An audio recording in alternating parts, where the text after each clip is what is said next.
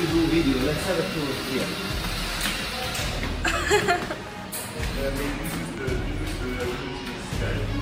Okay. Because you should not talk too loud or what, I don't know, and you should like go for calls inside officially. You want kind of sitting there? Wow. Okay. This is like, Oh, this is all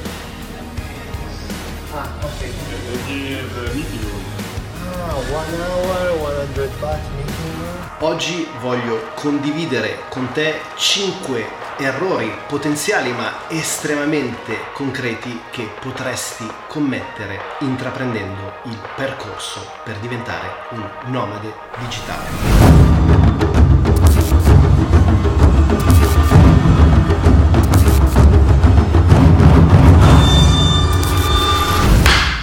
Ciao ragazzi, ciao a tutti e bentornati in un nuovissimo video. Oggi parliamo di nomadismo digitale, ma soprattutto parliamo dei 5 errori che io ho commesso, ma che potresti tranquillamente commettere anche tu perché sono errori estremamente frequenti. Negli ultimi 4 anni ho avuto la fortuna e il privilegio, o meglio, mi sono costruito la fortuna e il privilegio di poter vivere una vita, uno stile di vita da remoto, quindi di poter lavorare attraverso un laptop e nel mio caso specifico una fotocamera in giro per il mondo, nello specifico nel sud-est asiatico. E nonostante questa in apparenza sia una vita da sogno e di base lo è, ha tantissimi downside, quindi aspetti potenzialmente negativi che se non gestiti a dovere rischiano veramente di portarci al più totale fallimento. Quindi stai con me perché oggi andremo a parlare esattamente di questo. Ma se non dovessi conoscermi, il mio nome è Giuliano Di Paolo, sono un nomade digitale e l'autore del libro 12 mesi per cambiare vita e all'interno di questo canale voglio fornirti consigli, strategie, mindset per ottimizzare il tuo potenziale creativo, umano e professionale. Ma veniamo al primissimo errore che potresti commettere ed è quello di non avere un piano,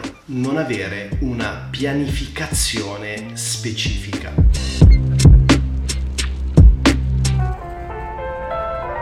Per piano intendo nel dettaglio strutturare i tuoi goal, i tuoi obiettivi su tre sfere, che sono per l'appunto quelli di stile di vita, quelli di business e quelli anche e soprattutto di location. Perché ricordiamoci che un nomade digitale ha la fortuna di potersi muovere facilmente in diversi luoghi perché per l'appunto non ha vincoli o doveri specifici in relazione al luogo e al tempo che investe. Perché devi avere un piano? Perché non basta semplicemente pensare voglio acquisire maggiore libertà, voglio avere uno stile di vita differente, voglio vivere alla grande, voglio viaggiare il mondo. Queste sono tutte cose estremamente belle, ma che se non sono strutturate, se non sono dettagliate, possono portarti a smarrirti. Te lo dico per esperienza, il mio primo anno è stato un fallimento totale sotto tutti i profili, anche sotto il profilo economico, ma è stata una lezione importantissima che mi ha insegnato tante cose che andrò a condividere con te all'interno di questo video, ma la lezione più importante che mi ha dato è stata quella di strutturare ed essere possibilmente estremamente specifici. Attenzione, avere un piano, avere una struttura non vuol dire essere rigidi, ma avere un piano e avere una struttura significa avere una disciplina e sapere la direzione in cui vuoi andare. Quindi mi raccomando, alla fine di questo video prenditi carta e penna, dividi un foglio in tre parti, location, lifestyle, business e vai a specificare che cosa vuoi raggiungere all'interno di queste tre macro aree. Numero 2, non avere controllo sul tuo budget.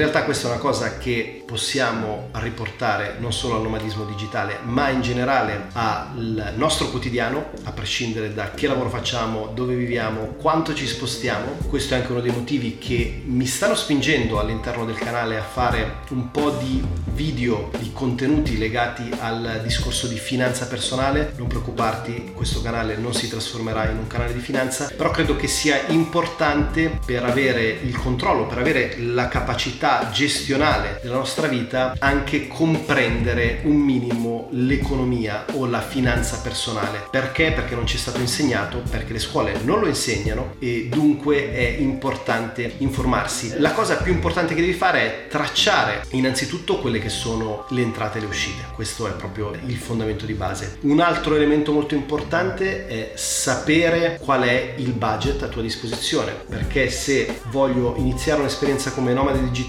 ho un business che sto intraprendendo e quindi che mi genera attualmente zero o poco più e ho un eh, budget di 5.000 euro e voglio vivere nel nord della Thailandia, a seconda di quello che è il tuo stile di vita, con 5.000 euro nel nord della Thailandia potresti viverci 3 mesi, 6 mesi, un anno o forse anche solo 15 giorni, dipende molto dalla tua capacità e da anche quello che è il tuo stile e le tue ambizioni nel quotidiano. Però l'importante avere la capacità di tracciare ingressi, spese e sapere quello che è il tuo budget e quando il budget va a esaurirsi o quando va a incrementare ti permette di avere il controllo sulla situazione. Ricordiamoci, il controllo in assoluto non esiste, però indubbiamente tracciare le nostre finanze ci permette di guardare le cose dall'esterno e non esserne coinvolti direttamente e soprattutto solo a livello emotivo. Applicazione che ti consiglio, Spendi con due E, te la metto in descrizione, se non sbaglio è anche parzialmente gratuita, comunque a prescindere dall'app o dal software che utilizzi, mi raccomando, inizia a tracciare la tua economia. Numero 3, lavorare troppo. Ebbene sì, paradossalmente dici voglio lavorare per me stesso, voglio fare il freelance o voglio fare l'imprenditore, voglio guadagnare con i social media, voglio guadagnare con la fotografia e il videomaking. Attenzione, anche qui è facilissimo perdersi, smarrirsi e lavorare un'infinità di ore. Il mio primo anno a Chiang Mai lavoravo una media di 9 ore al giorno, qualcosa del genere, tutti i giorni, però attenzione, i miei risultati erano estremamente inefficienti, estremamente scarsi sotto tutti i profili profili sotto il profilo della produttività, sotto il profilo dell'economia, sotto il profilo dell'implementazione. Oggi lavoro un terzo di quelle ore, lavoro quando voglio lavorare e lavoro con maggiore criterio e una maggiore razionalità e intelligenza, produco dei risultati piuttosto interessanti. Che cosa ho imparato in questa lezione? Che devi anche qui darti delle regole. Devi darti delle regole, devi darti degli orari e devi darti soprattutto dei goal. Poi dipende perché ci sono persone che preferiscono non avere orari, lavorare la notte, il pomeriggio, la mattina mattina, il weekend, ci sono persone che invece nonostante facciano i nomadi digitali vogliono avere una routine estremamente specifica e ben strutturata, anche qui dipende da te, quello che ti dico è che essere impegnati non è equivalente a essere produttivi e che essere produttivi, attenzione, non è equivalente a realizzare risultati economici interessanti. L'economia si genera attraverso mille fattori, ma ad esempio un fattore determinante nel generare una buona economizzazione, quindi dei buoni guadagni, che ti dia una grande libertà, è la capacità di automatizzare o delegare dei task, dei compiti. Attenzione, ricerchiamo la libertà, ricerchiamo l'indipendenza, ricerchiamo l'autonomia più totale, però poi ci perdiamo e andiamo a lavorare di più di quanto lavorassimo per il nostro vecchio datore di lavoro, generando risultati minori. Come ottimizzare questa cosa? Con l'esperienza, ma soprattutto attingendo A da una fonte sostenibile e credibile, quindi impariamo da chi ne sa più di noi e B definendo dei goal, definendo degli obiettivi come dicevamo all'inizio. I goal non devono essere esclusivamente legati al lavoro ma devono anche essere legati allo stile di vita. Se io so che voglio avere un minimo di 5 ore libere al giorno, 6 ore libere al giorno dove poter esplorare e divertirmi e vivere avventure e esperienze entusiasmanti, allora devo sapere che nell'arco di 3 ore lavorative devo produrre quello che una persona normale produrrebbe in 8 o 9 ore di lavoro. Numero 4. Viaggiare troppo.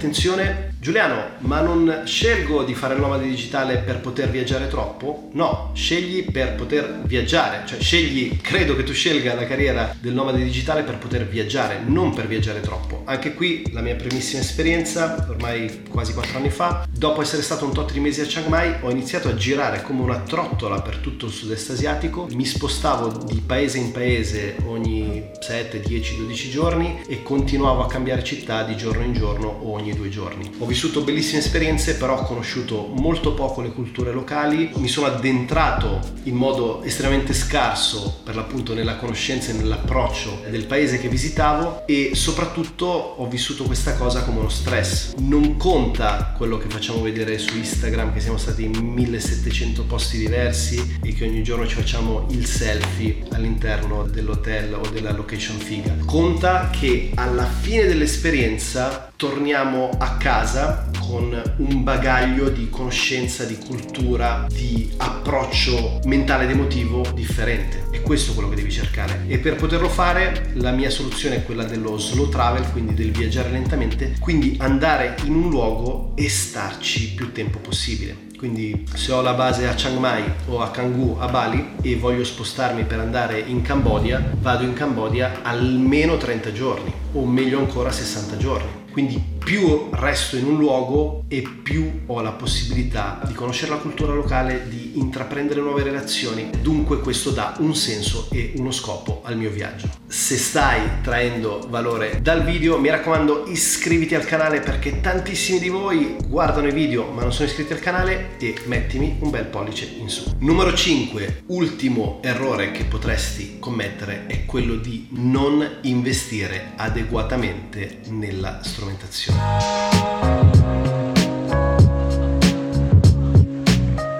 Ricordiamoci una cosa molto importante, la nostra valigia diventa la nostra casa, i nostri strumenti tecnici, quindi laptop, iPad e via dicendo, diventano il nostro ufficio, lo zaino diventa il nostro miglior amico quotidianamente. Questo perché te lo dico? Perché anche qui io ho commesso degli errori e soprattutto anche molte persone che ho conosciuto hanno lesinato negli investimenti di strumentazione, ma insisto sempre che la strumentazione non fa la differenza nella produttività. Però c'è anche da dire che ci sono degli investimenti minimi che dobbiamo fare. Se voglio una profondità di campo nei video non c'è nulla da fare, devo comprarmi un corpo macchina e un obiettivo performante 1.8, 1.4. Se voglio poter lavorare bene con un computer non c'è nulla da fare, devo investire potenzialmente su un MacBook, possibilmente M1. Se voglio una valigia come si deve, devo investire una media di 100-150 euro, stessa cosa per lo zaino fotografico. Quindi mi raccomando, non lesinare su queste cose perché poi andrai a pagarne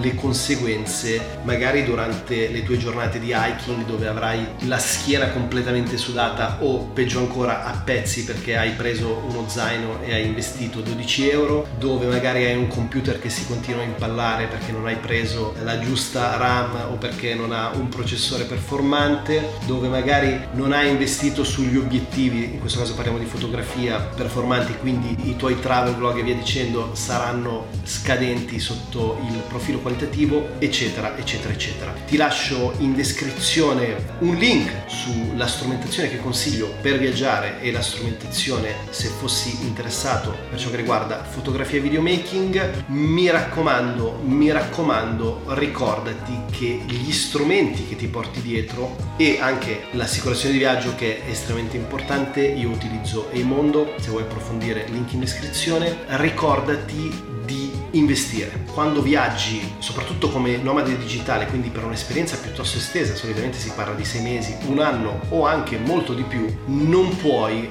rinunciare a prodotti di qualità. Poi ricordiamoci un'altra cosa che un investimento è un qualcosa che va a portarci un guadagno, un ritorno 2 per, 3 per, 5 per nel tempo, in tutti i termini, sotto i termini produttivi, sotto i termini economici, sotto i termini anche di qualità di vita. Una spesa è semplicemente un qualcosa che va a morire una volta che abbiamo utilizzato il denaro per acquistare il prodotto. Quindi teniamo sempre a mente la distinzione tra investimento e spesa.